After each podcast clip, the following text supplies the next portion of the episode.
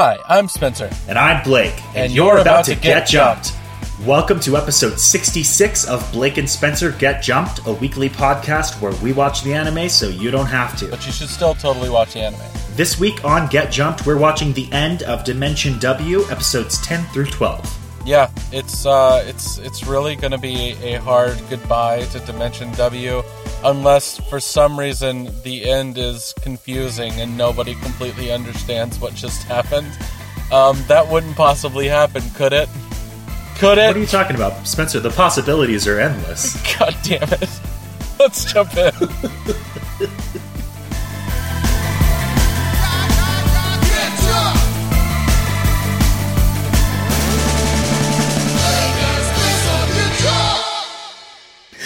All right, we're back. We haven't recorded in like two weeks. I don't remember how to Yeah. do this. Well, two weeks is not true. We we recorded we recorded um, Interviews, yeah. We haven't recorded like a proper episode where we don't see each other in two weeks. yeah. But so uh, if you've been listening to everything, uh, you know first and foremost that we are hot off the presses from Kumoricon. Um, it was fucking fantastic. Um, not only did we take a shit ton of photos with people, uh, check out the hashtag cosplay if you want to see all those. Um, C O S also B L A K E. I'm pretty sure we're the only ones using it, so it should be easy to find. Yeah, it's like 16 posted to that hashtag, and I was like, "Yeah." starting a new hashtag. Let's do it, guys.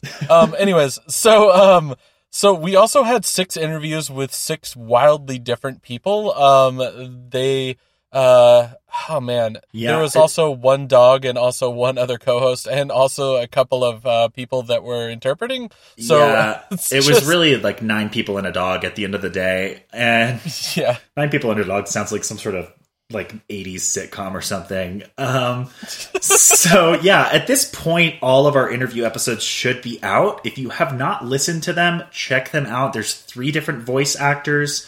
Um, there are two music artists, uh, an activist. There is a martial arts duo. There's a lot of really cool stuff in there, and we had such a good time interviewing them. I know we had like varying levels of knowledge about what each person did before we met with them, and everybody was so interesting and cool. Like honestly, Yeah. none of the interviews is a dud. They're all worth listening to.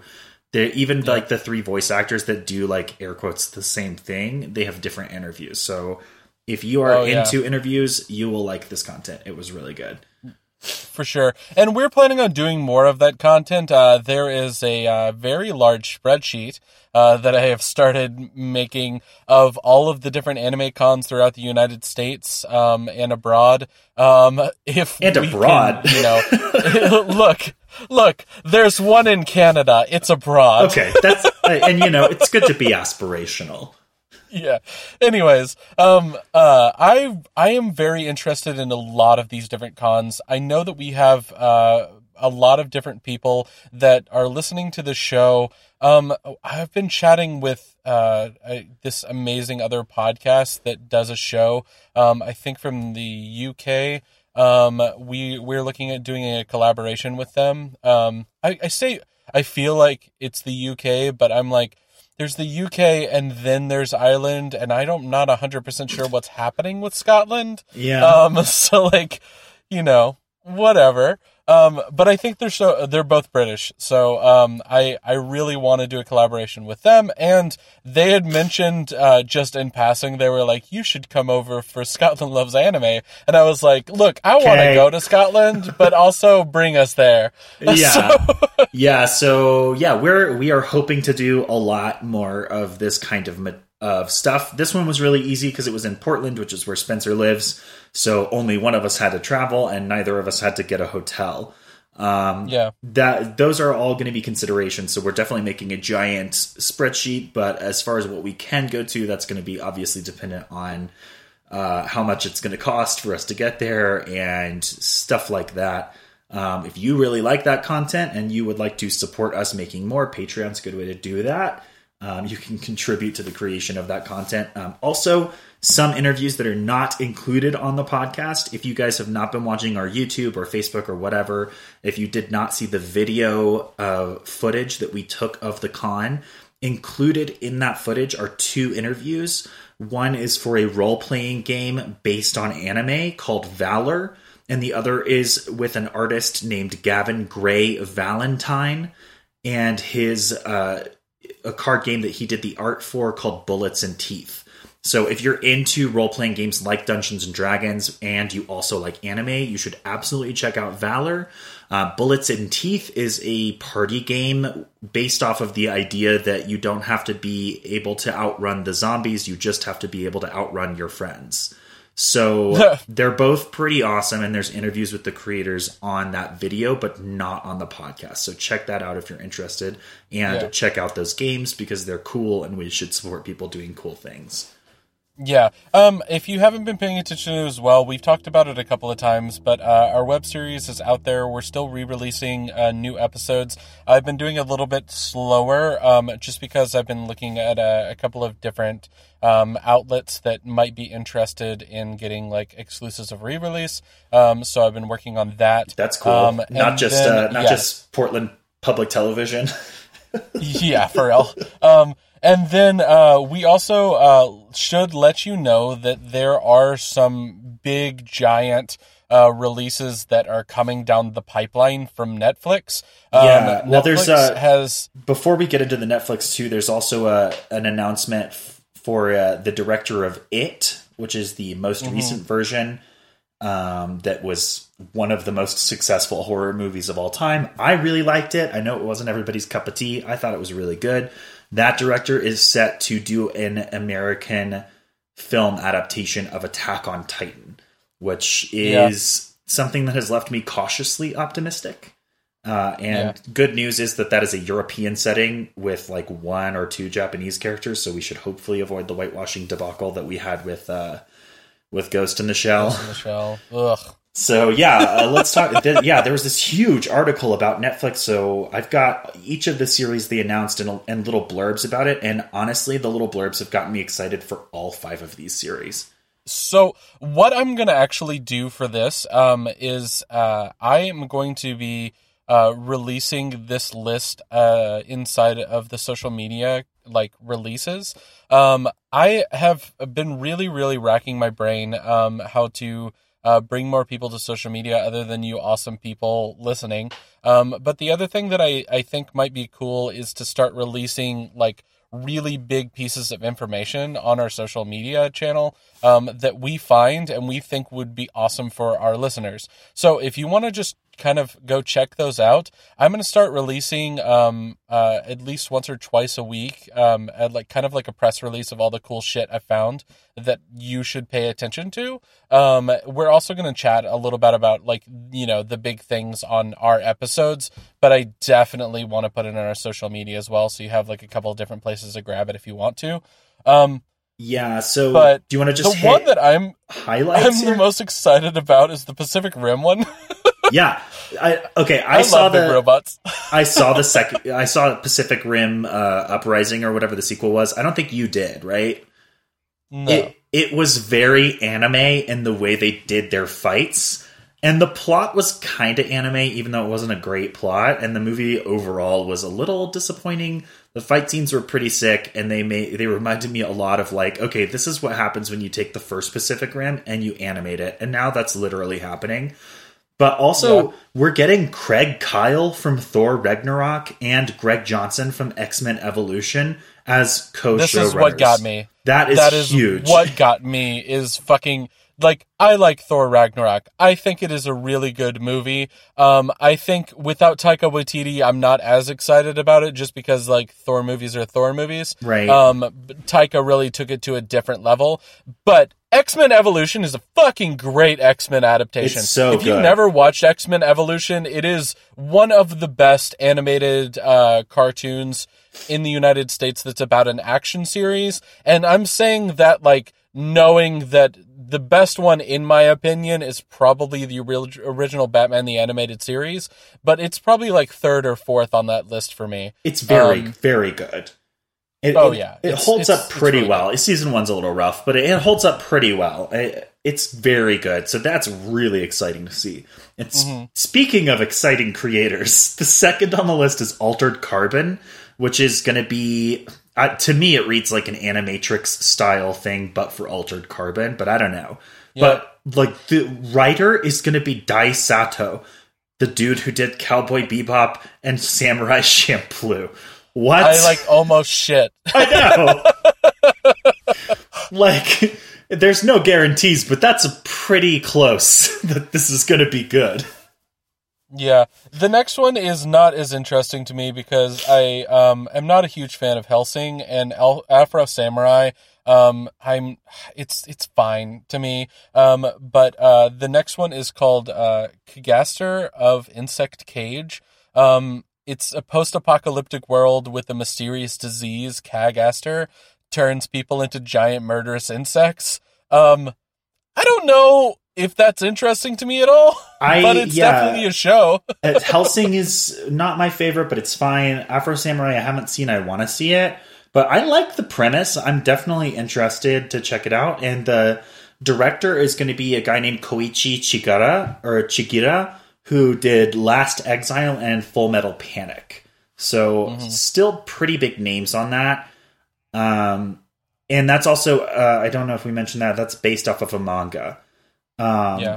This next one, I misread it the first time and was way less excited until I reread it. So the fourth one is Yasuke, Y A S U K E. This is a war torn Japan of mechs and magic with a retired Ronin who is based off of a historical samurai from Africa who fought with Oda Nobunaga. So I think it's going to have a uh, black protagonist, which is exciting, and it's going to be set in like a mythic, mythic ma- magical mech setting, which is also exciting. But then you look down at the the creator, director, and executive producer is LeSean Thomas, who did the Boondocks, which is fantastic.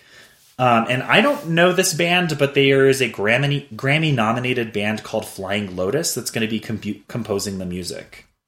Maybe that's a music artist. Cool. The last one is going to be uh, Trese. Um, it's uh, set in Manila. There's a whole bunch of. It's kind of. It, it, it looks a lot to me like a. Um, oh God, what is the name of that show? Mushishi? Um, that's a. Yes, it looks a lot like Mushishi from like the read.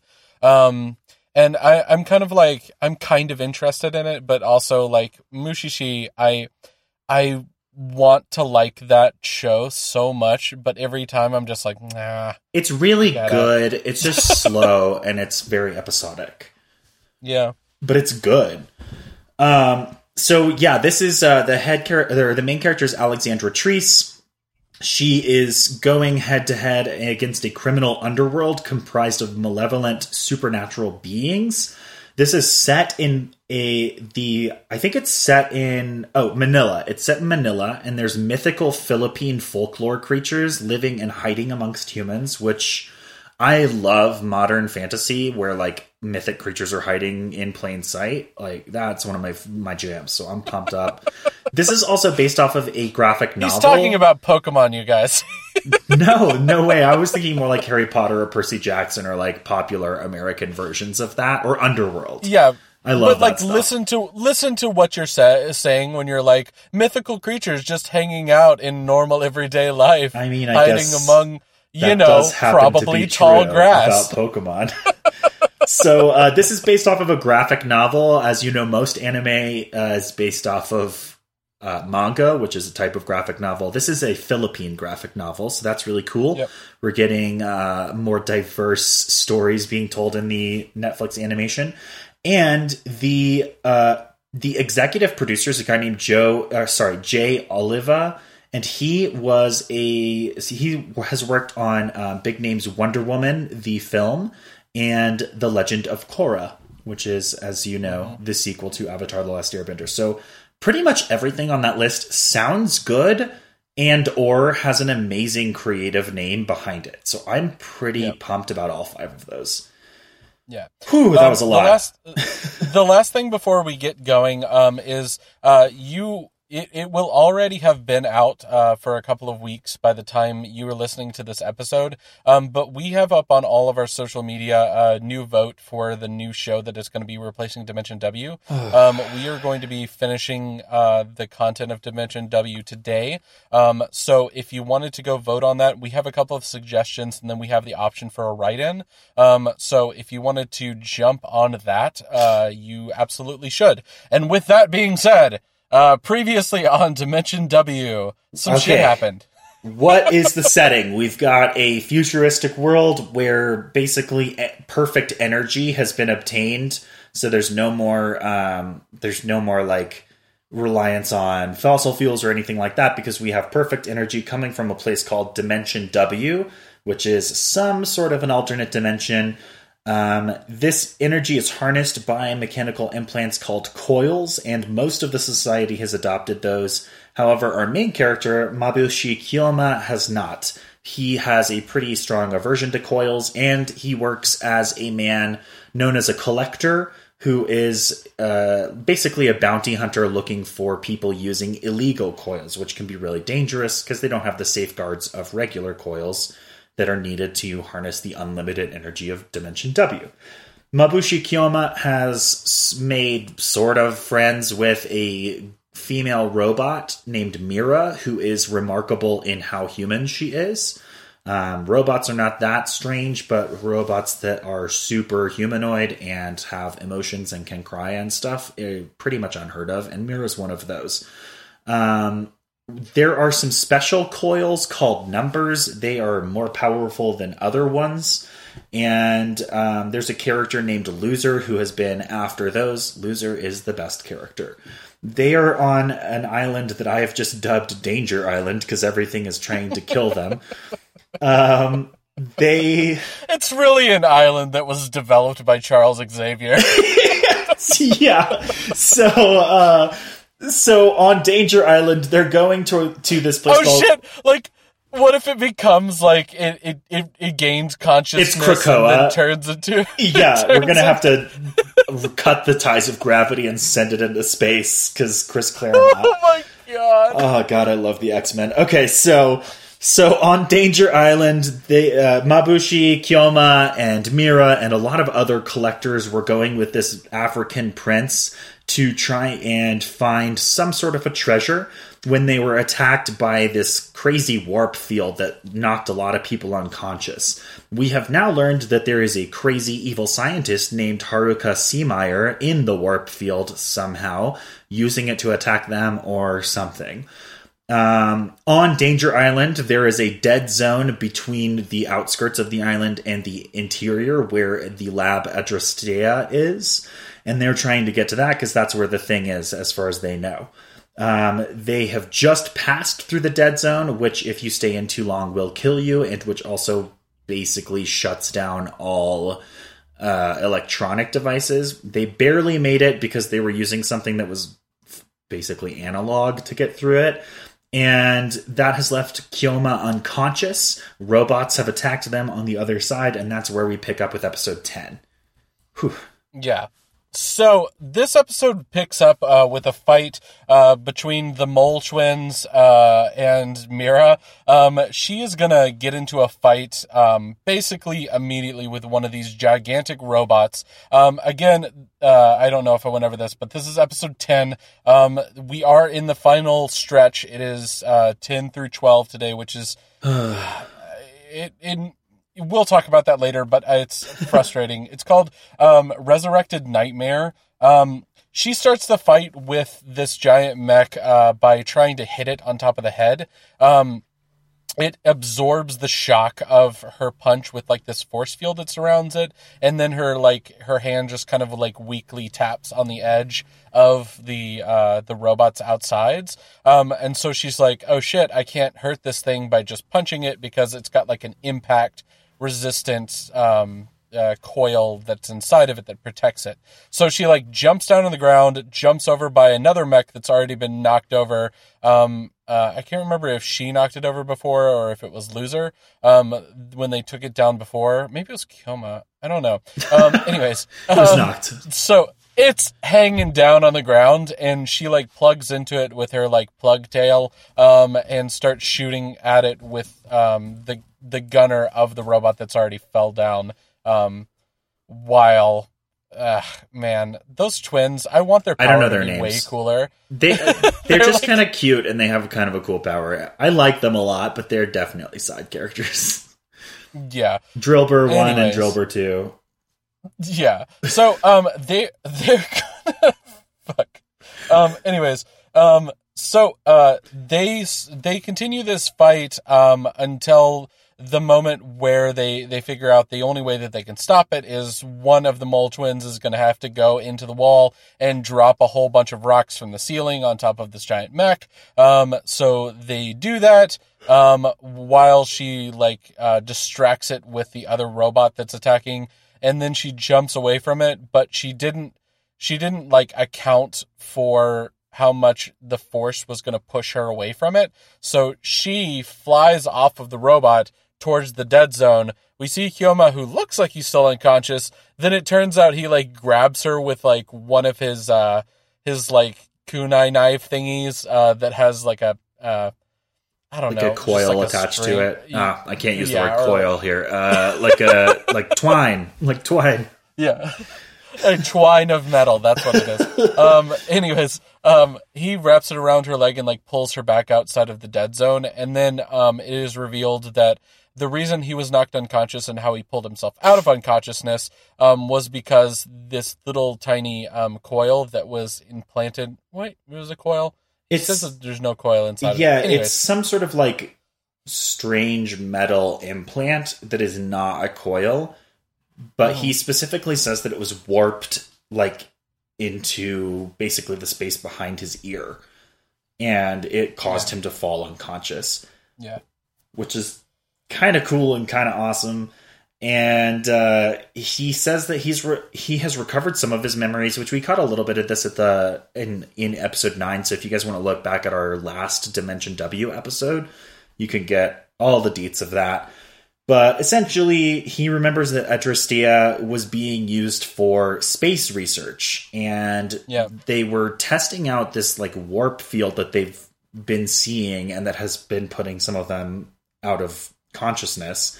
That that was actually being used as some sort of like teleporter, um, and the teleporter uh, they were testing it to see if they could teleport people, but the people teleportation was going horrifically wrong and was basically just destroying them in a spray of blood. So that's kind of what he remembers.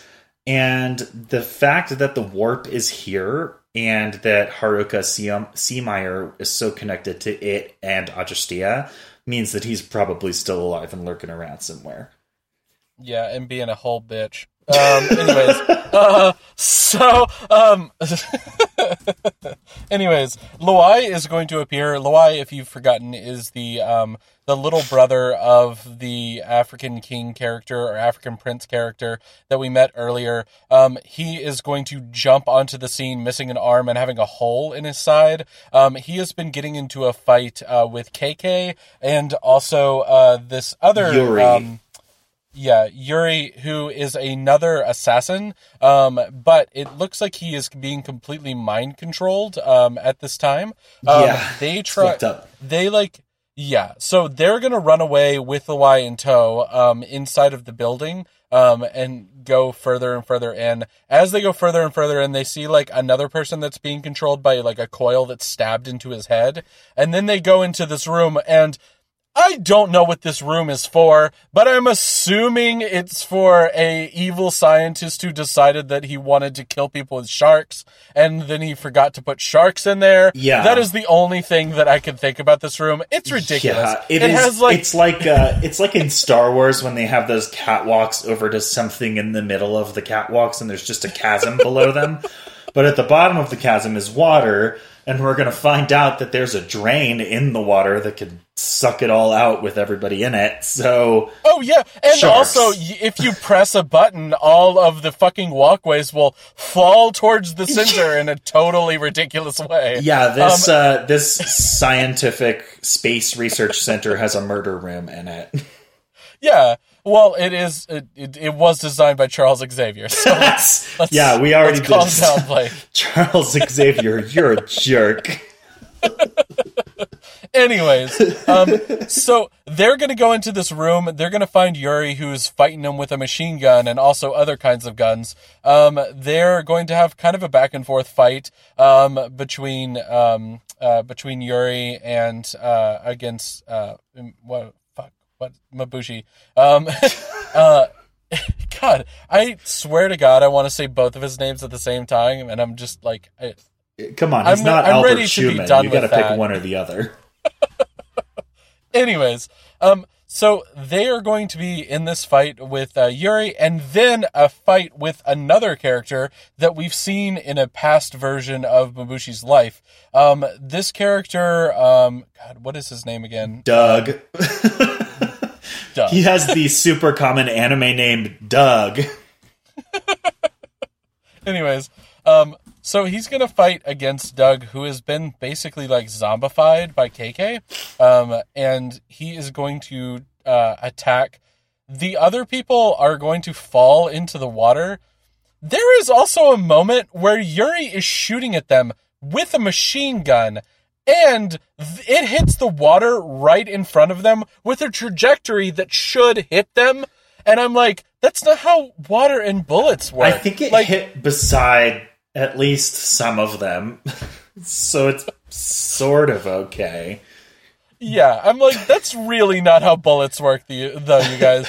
Don't fire a gun in the water and hope to not hit something that's very far away. Yeah. Like, that's, that's, for a show that's like, let's talk about pseudoscience, like, let's actually talk about some real science real quick. Yeah, bullets being stopped in their trajectory completely by water is pseudoscience.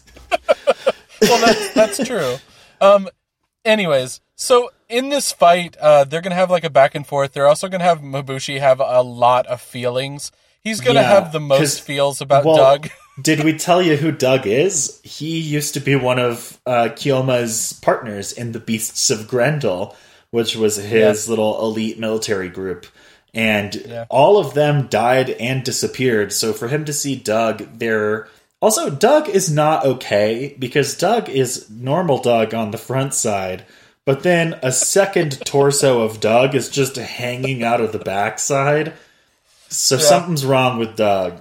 Yeah, it's a real it's a real master blaster situation. We need to talk about Doug. it's uh all I can like I hear Doug every time and all I can think of is like dee dee dee dee so and then like Nickelodeon's 90s style scatting that happens on top of it as well. It's the nineties. Yeah. Anyways, so KK is going to flush all of the water out. Um, don't worry though, all of the characters are going to catch onto a rock, even though, um, you know, it looks like it's shooting them out over a cliff. They Yeah. happen to get there for This, reasons. this is Um, okay because two of them are robots and two of them are powered by coils, and that's all four of them. So that with their powers combined, I buy it. Yeah. Anyways, um, so uh, uh, in order to like kind of knock uh, Doug out of his stupor, he thinks that he can just destroy this coil that is inside of Doug's head. Instead, what he does, uh, Kyoma, is he stabs the coil, and uh, as he's fading, he starts to like recognize uh, Mabushi, and he starts to talk to him for a second. And there's this real heart wrenching moment where he's like, he's like, he'll, he's gonna be fine he's snapping out of it and he's like no those are just echoes of his former self. He's gone. He's been gone for so, forever. Your soul can't come back to you after this sort of thing happens to you. And you see him just kind of fade from existence. Then we have this badass moment where Kyoma closes his eyes and then it cuts to fucking like um Lawai running at uh KK Yuri shoots down Luai. Then it looks like KK is going to rip off Luai's head or shoot him or something. Instead, though, Luai cuts off his own head, and then you get like crazy berserker anime fucking like Kyoma. It was so cool. Um, it was like scratchy come- animation. It was awesome. yeah, and I was just like, oh shit, here we go. Yeah. Um, and he fucking he destroys um Yuri immediately by the way. He stabs him like a bunch of times with all these kunai knives. Um and then he punches uh KK so hard in the mouth that like when they cut back to him and he's talking to him, he's just holding his his jaw in place so Yeah. that he can talk. Yeah, he uh Kyoma's pissed off and he is about to kill KK when all of a sudden Miyabi, the girl that he loved and then who died, appears and grabs his hand and is like, "Don't do it." And then he sort of snaps out of his momentary reverie and realizes that it's actually Mira who has stopped Yeah. him from doing this. And then, surprise, Lawai is fine. He shows up and reveals that he has multiple bodies, and Yeah. We're gonna find So out exactly what's out- going on. It turns out that Lawai has never really been in danger. Um, all of these different bodies that Lawai inhabits are just com- uh, controlled via like a Wi-Fi um, reception inside of all of these robots um, from a um, unconscious Lawai who is back in, the African country that they're from. yeah. Um, and the so he's thing, back safe at home. the other big important thing from episode 10 is that we're going to learn or at least have it suggested by KK when he is doing his villain speech to Kyoma, that Kyoma has had his memories erased and Kyoma, this kind of triggers his memories a little bit. Um he wonders if he was transported through this uh, portal that they were trying to work on, but thinks that that that should be impossible because nobody was able to return back without being horribly murdered. And then he also remembers something called Genesis, and he wonders what it is that he has done with it. And that is super, super important. And Yeah. it's also going to play into the opening of episode 11. Yep. Um, So episode eleven is called the last, uh, the Lost Genesis. Um, so this is going to have a fight that looks on the surface like it's going to be the best fight in the show, and then it doesn't watch it. really happen, they and do a it's just Hunter x Hunter fucking and infuriating. Uh, yeah. so there is a fight between Loser, a great character name, and Chrysler, a terrible character name, but think- fine name for a car. What's his, Um, his first so- name is like J- his first name is Jason. Jason Chrysler. He sounds like like some like 1970s gay porn actor who was like, "Ah, call me Jason Chrysler" because he looked out the window like like No. Peter Griffin. What what it sounds like more to me is that somebody is trying to say Jesus Christ but doesn't want to say Jesus Christ. and instead they're like Jason Chrysler. Ah, Jason Chrysler. Anyways, he's got one of the numbers. It's actually number 100. Um, it is a very powerful number. Um, what it does inside of this suit that he is using is basically turn him into like fucking All Might from My Hero Academia. Um, in that he is really powerfully strong and kind of like can fly. Um, he's he's a superhero character. Um, he is badass. His fight with Loser does not last long enough. Uh, they're gonna kind of trade blows for a second, then we're gonna cut away from it. Yeah. Um, and we're gonna learn all about Lawai um, for that second. We've already talked about that though. But Yeah. anyways, um, they're also going to cut to um, all of the other characters being awakened uh, by taking out the little receptors that are inside of their ear that knock them out. This Um, is super cool, they're- actually, because Lawai is able to control multiple bodies at once. And so he finds out the body that is with Kyoma finds out from Kyoma that there was some sort of implant that had been warped into his body that was keeping him unconscious. And so there's just a different version of Lawai over with the other people that tells them that. And I thought that was so cool and like a good use of this kind of a like a Wi-Fi body controlled power. Yeah, Lawai is Lawai is sort of the like Ultron character of this. Um, Don't let him get off the island. Yeah. Anyways, um, so uh, they they reconnect with uh, uh, Salva, um, and also these two other characters that don't matter, other than one of them can use jetpack feet to fly. Um, They're cool so, designs, and that's it. oh man, I want them to do something, and then they don't.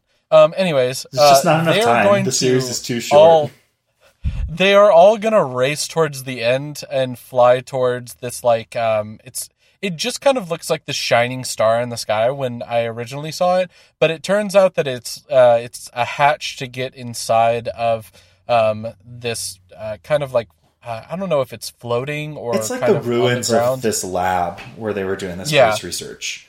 So they're going to run over to get inside of that. As they're running over, all of these different robots are going to wake up and start attacking. Um, and uh, they're going to start holding it off while uh, Kyoma Salva. Um, oh God, who else is with them other than there's Mira? Kyoma, there's Salva. The there's I don't remember her name because they haven't mentioned her name in like six episodes, but there's Salva's assistant woman who's like she at one point is seen as they're like waiting for the doors to open, holding like these two badass like hand swords and she never uses them and I'm so bummed. I feel like there's so much more content the show could have had. Like why isn't it 24 episodes long instead of 12 episodes? Anyway, she's there and Mira is there. So it's the four of them and they they enter this hatch and they're walking in and Kyoma is like, "Hey, um Oh, uh, well, okay. So there's actually an important conversation that they had before they go in that's going to play into this conversation which is basically that Salva confirms that he is looking for Genesis. They talk about Genesis is like it's like the numbers, but even better. And it, they kind of talk about it in the same way that they talk about the Philosopher's Stone in uh, Full Metal Alchemist, where it's yeah. basically able to do whatever, including like create something out of nothing.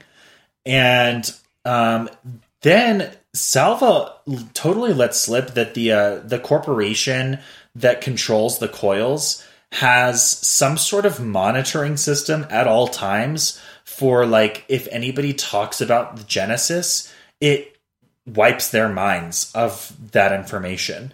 So like you have to be using a coil in order for that to happen to you, but like basically everybody in the world uses coils. So they are at all times at least low key under surveillance for knowledge of this thing and if they happen to mention that they might know about that thing, it is immediately removed from their memories, which is yep. cool and horrifying and a great concept. And that totally plays in exactly into the conversation that Kyoma has with Mira as they are walking up to the inner doorway inside of the hatch, which is basically that he thinks that they're going to find something that has to do with her and who she is or where she comes from. And he says that the reason he thinks that is because this probably is what happened to her memories. She doesn't remember very much from before um, she met up with Kyoma. She just remembers her creator and that her creator told her to follow the coils. And he is like, I bet what happened was that your creator told you about Genesis and that was erased from your mind and the only thing you could remember was to follow the coils so we're probably going to yeah. get answers to that here cool so the next thing that they happen when they get down to the end of the hallway is loser is waiting for them because loser um, is always then, better than you yeah and he is going to have already attached the uh, the last number that he was he has taken from chrysler after defeating him um, and he is going to use this power to basically like you know, give them a flashback, uh, like force them into a flashback of his own. Um, and he tells them all about basically what happened uh, to Adrastea and how they got to this point in the first place. So, so... Um, to give you a big wrap up of what happened here, he confirms first and foremost that thing that we already knew, which is that he's Julian Tyler. Um, he had a wife. Uh, they were both scientists. They were both working on this Genesis project. Um, they were also working, we find out, with Mira's father. Yeah, um, and I he, forgot to write down his name. I oh no, Yurizaki, Doctor Yurizaki. I just couldn't find yeah. it later. Yeah, yeah. and Yurizaki is going to tell us a little bit about Dimension W. We've sort of been told this before, but basically, Dimension W is all of the energy of possibility. And so life basically has infinite possibilities, and so Dimension W has infinite energy. And he talks about, he also says something interesting about like it's hard for them to harness the energy of Dimension W properly. And I think this relates to the reason that the transporter isn't working. And he's basically like, it doesn't work because you can't observe possibility. As soon as you observe the possibility, it's what happened, which is Schrodinger's cat. That's the idea that like there both is and isn't a cat because both things are possible. But then once you look, you have determined which thing is real. And so Dimension W is sort of working outside of that in the realm of potentiality. And that's pretty cool if a little uh a little heady. Yeah. Um I I think the the more darker thing about Schrodinger's cat is not is or isn't a cat. It's the cat is either alive or it is dead. well, you know, it, it it's a resting cat. Yeah, yeah, totally. Anyways, um, so we're going to see all of this flashback. Uh, we're also going to uh, see uh, Seameyer, uh, Seameyer again. Um, he is gonna be fine to begin with, and then as you slowly walk down the path of finding out more about Seameyer, you learn that he has uh, been driven crazy by wanting to create Genesis. Um, yeah, and his funding was he becomes a mad scientist because they're not going to let him continue to research the science. And so he goes from being like a uh, sort of nervous, kind of soft spoken scientist into a full on raving mad scientist evil character. Yeah. And the thing that, uh, uh, like, the thing that really turned him around was finding out that, well, what he says that he knows is that Mira's father figured it out.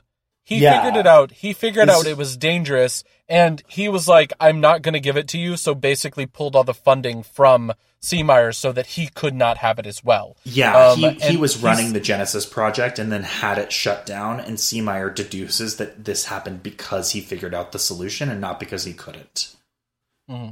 So, um, the last thing that happens inside of this episode when they all come back to normal is that uh, the the portal in the air is going to drop down this little hologram maker. Um, it is going to Whoa, uh, whoa, project whoa. Seameyer. Don't forget about the last part about Seameyer when we find out what happened when he. Wait, wait! I thought that happens in the next episode. Uh, no, it happens before the hologram. I mean, it doesn't No. matter. They're all they're both connected. So, uh, Anyways, Seameyer's mad scientist Seameyer turn. was gonna be. He will not accept that the Genesis thing isn't going to happen, and he will not accept that they're not going to solve the problem of the teleporter. So what he's going to do is kidnap like a hundred of his coworkers and put them in individual teleporter pods, and then he's going to teleport them one by one until it works. God damn it! he has also got a particular grudge against Julian, who again is loser, and his wife Sophie or Sophia. I have it written down somewhere, but not here. Um, Sophia, there it is. So Sophia is like captured next to him instead of in a pod, and loser is captured in a really fucked up torture device where Seameyer is going to make him watch everybody teleport into blood and guts and torture him a little bit the whole time so that he can be a dick, I guess. Yeah, he's the worst. Anyways, um, so um, we are gonna we're gonna find out that Seameyer survived being uh, teleported um into this other dimension, um, which is Another not dimension, ridiculous to think that. Okay, so you can appear into this other dimension, right? But you can't come back alive. Um, Yeah. You can you, And you I- can leave, and it's because you have this possibility of free thought. Um, so you can take something that is a inanimate object and put it from one place to another. That includes dead people Yeah. and dead things. So they it doesn't have any potential anymore because it's dead. Yeah. So that you will see um, represented earlier in this flashback from they have a toy mouse, they have a dead mouse, and they have an alive mouse. And they show it by teleporting the dead mouse, then teleporting the robot mouse, and then exploding the live mouse Yeah. inside of the box. It's and it's just like, oh god! Science. so yeah, so Seameyer has been teleported due to this whole debacle. And we're going to learn actually that this when he was doing his mad scientist transportation trick is when Kyoma and the other beasts of Grendel arrived. And that also seems to be when this major disaster that has warped this entire island took place, but we don't find out just yet what that was. Seameyer is going to reveal that Sophia tried to kill herself because she was on the platform with Seameyer. So she basically, it looked like she tried to create a transportation field so that he would be transported and killed as well. And from what I could figure out, he transported there but didn't come back, which is why he's alive and he's trapped over there. We're also going to see that Kyoma in the past, as that as Sophia moves, Kyoma is gonna like swing in like Spider Man and grab Genesis out of Seameyer's hands. And yeah. this is episode twelve, by the way. We've already gotten into it. Um, no, that's at the, the, end of eleven. The, well, the future reaches episode twelve. That's true. um, and it's gonna kind of fold on top of this. yeah, I mean it's all the same shit. So, yeah. uh, Kyoma grabs Genesis out of Seameyer's hand and teleports away. And Seameyer is just like, look, Kyoma is the only one who knows where Genesis is, so we have to access his memories in order to find Genesis. And Loser is like, hold up, you need to tell me if my wife is still alive and what happened to her. And Seameyer is willing to comply and let us know that only the worst things have happened to Sophia. Yeah, only things that are left are her heart and her hands, and the because rest of he her needs is going bio, to like bio information to control this Lovecraftian monster that he unleashes. Oh my god, it's it's it's really a moment of like uh, releasing this monster, and then it like starts attaching to the back of his head, and I was like, somebody watched Akira. Um, yeah, it is so... super Akira like, which I appreciate. I mean I know that Akira is super uh, iconic, but it's also really good. So I mean, go for it. Use Akira. And yeah. it's good. It creeped me out. I was saying what the fuck out loud while I was watching this. Like it is good. This is good good yeah. moment. So he is going to fight with this. A loser is going to try to reach through the dimensional void uh, to grab him with his arm that which he can mechanical. do because he has five numbers. So he's super yeah. powerful. And, so he reaches through with his mechanical arm, starts to try to pull Seameyer through, um, and then Seameyer manifests a part of uh, his wife as like a weird like flesh blob uh, that comes towards him, and he gets uh, distracted for a moment. And in that moment, the giant monster slaps him yeah. away. It's so Akira. They also do that in Digimon Tamers. It's it, it's a kind of a common trope with like these horrible monsters, but it's a great trope, so I'm always happy to see it. Yeah. So the next thing that's going to happen is loser is basically knocked out of it. Um, Kyoma is going to uh, try to um, he's going to try to fight against this monster. And one of the things that they're talking about doing is like subduing it somehow. Um, and they're like, how are we going to do this? And they're like, well, we can wrap it up so that we can push it through its own dimensional vortex thingy um, by ripping up these gigantic uh, cables that are running through the ga- ground uh, where the power plant was going to be and pushing himself into himself and this is where you know they have the Diglett twins. Um, they're gonna go dig up these cords, and then these giant mechs that are controlled by Lawai are gonna pull the cords around the giant monster, and then they're gonna pull it in towards Seameyer. Um, and all the while, um, Kyoma is getting his like memory back of what happened. He's being like uh, pulled through his memory um, in order to get to this state and Mira going inside of his memory, she yeah, had she, to punch him real hard in the face. yeah, it's great. great. So she she explains that like they can look through his memory and re uh like reattach it or put it back in order so that he can actually remember it. Mm. But what they're going to do is they they're going to adjust the little implant that appeared in his head to knock him unconscious a little while ago because that was able to mm. access memories. And so they adjusted that. She has her little tail that can interface with robots and stuff. So she's going to interface with that and she's going to go into his head and rearrange his memories. And she's like, but you got to go unconscious and we're going to do it different than last time. And she just slaps him to unconsciousness, which is great. And so she reconstructs his memories and basically he he jumps he teleports away from the island with Genesis. And then the next thing he knew, everybody was dead. And um and basically Miyabi convinces him to let her do this memory trick because she's like your my body was made for Miyabi. Like I was created as a part of trying to save her life and it was the possibility of like her life and your life and all the choices you guys made that caused me to be alive and so that's what convinces him to let her go in which i thought was a really good moment. Yeah. Um the next thing that is going to happen um happens pretty quickly and it's pretty confusing. So here we go. Um kyoma is going to be in inside of his memory find out that he um pulled genesis away fell through this portal, tried to connect with uh with the woman he loved, uh, Miyabi. Um, and he she is going to have left her body, turned into a soul, walked into this plane, convinced him that they need to just destroy Genesis, um, and then he destroyed it. Um, he then comes back from his memory, goes and memory headbutts, uh, what's his name? Oh, fuck, Seameyer. Seameyer. Um, and makes Seameyer realize that the Genesis thing has been destroyed to distract him from the fact that he is being pushed into this moment, driving him crazy. Um, and then it gets a little bit confusing how he's defeated. um so i I i think I I, don't know how he got the spinning dart. I I get it. So basically, Kyoma reveals to Seameyer that he ended up choosing to destroy Genesis, and he does it by providing the moral of the story, which I really liked.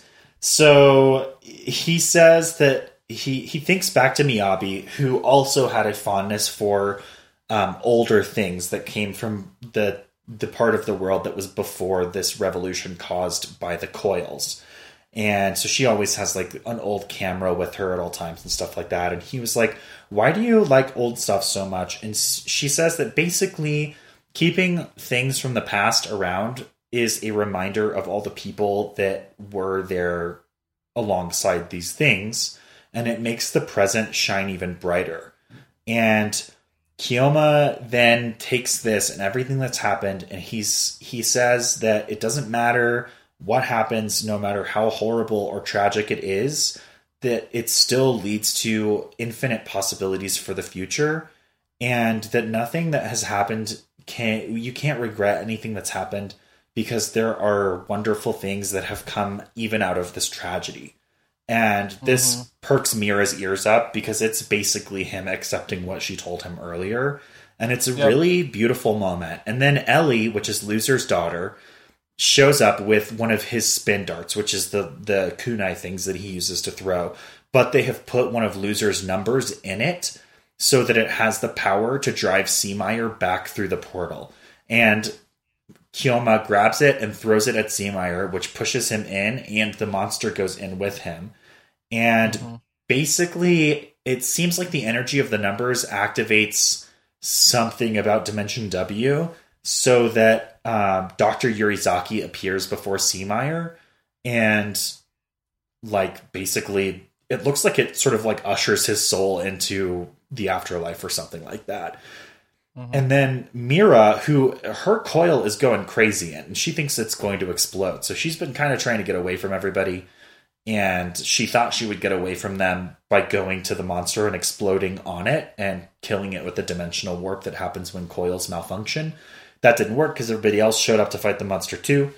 But her coil basically gets replaced by this same vision of Yurizaki, which nobody else sees. And it seems like it's replaced by a coil that's essentially a real human heart. I it was a little unclear, but you usually can see a coil on her chest, like around her like sternum clavicle area. And when they show her after this vision, it's not there. She just has like skin, and Yeah. she is shown I to have think a it's probably a Genesis. It's probably a Genesis. I- I think so Um, too, which is kind of splitting the difference, I guess. Um, but it, it's cool, if not a little confusing. Yeah. So the very end of this episode is going to be um, a quick succession of finding out sad things. Um, first and foremost, we're going to find out that Loser has died. Um, Which is the worst. That's why the show's over because having- character's gone.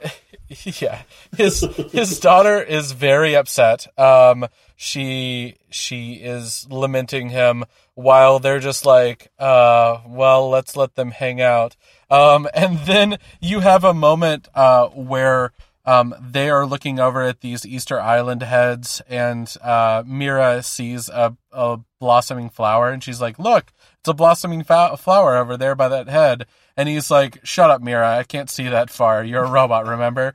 Um, and it's a nice moment because instead of calling her like a scrap bucket or um, some other thing that is said by um, Wolverine to a Sentinel, um, he calls her um, he calls her Mira, which is So fantastic. much X Men in this episode.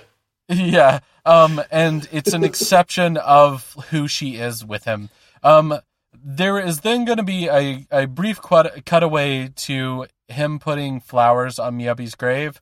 Um, and then a, um, a bunch of cutaways to like them continuing to be collectors out inside of the world. Um, Yeah, and we're basically gonna done get with some- W.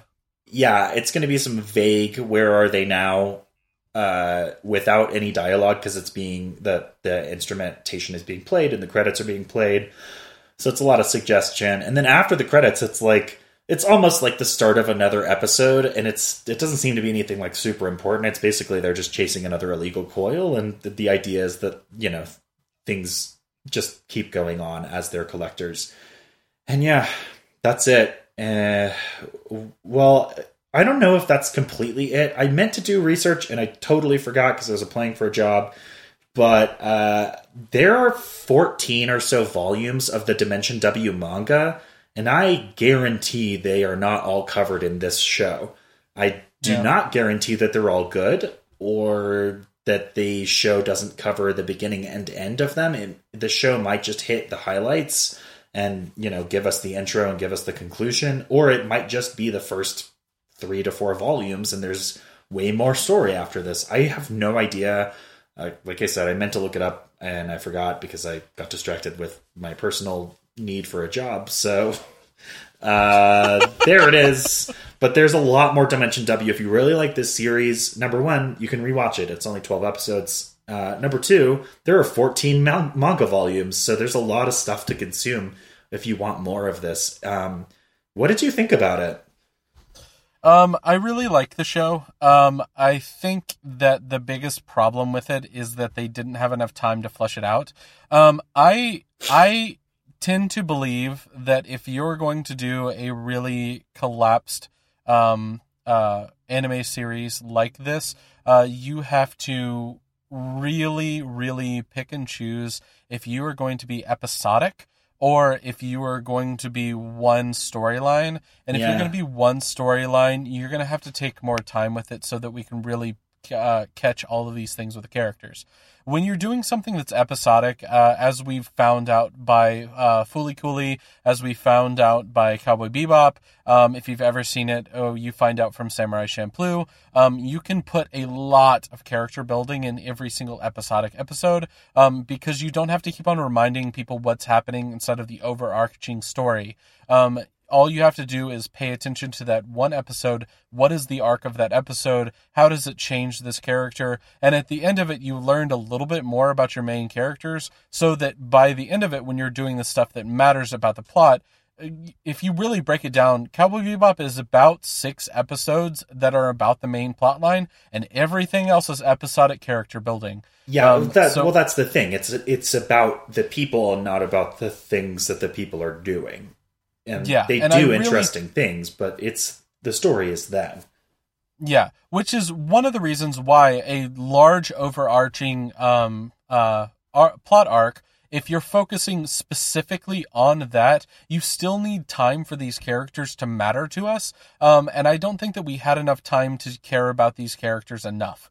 Um, especially not the side characters. Um, they were introduced, they were given these like badass costumes and badass looks and all of these powers that you were promised, and then you never got to see them. And Yeah. it is very infuriating to me to have it be introduced to all of these like you know very good collectors that are pros that look awesome and then to not be given any of the payoff Yeah, we're given a lot of toys that we don't get to play with. yeah And yeah, I, I agree with you there. I think I am a little bit less uh, miffed by that.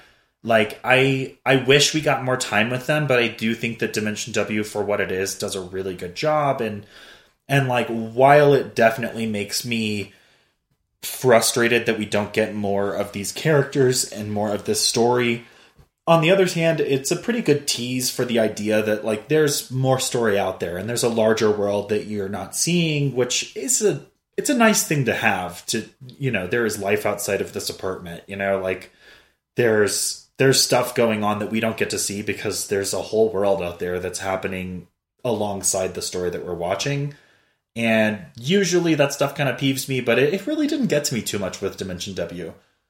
But I mean, overall, I think both of us really liked this show. It was good. It was really good. Yeah. Anyways, uh, stick with us after the credits. Uh, we will go over a couple of things uh, inside of our main credits, but uh, stay, seriously, stick with.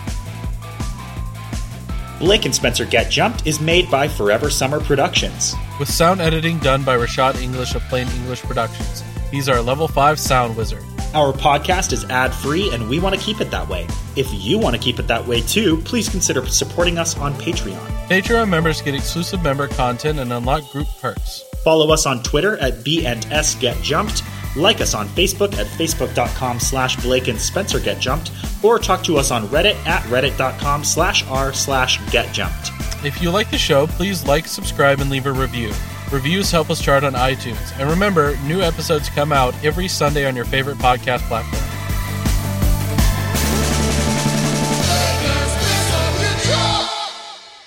Next time on Blake and Spencer Get Jumped. Now that the US midterm elections are over, it's time for another election. But this time it's it's for an anime series. So it's Stakes are even higher, you guys! Stakes are even higher! the stakes are over 9000. Don't vote for DBZ. Okay, bye.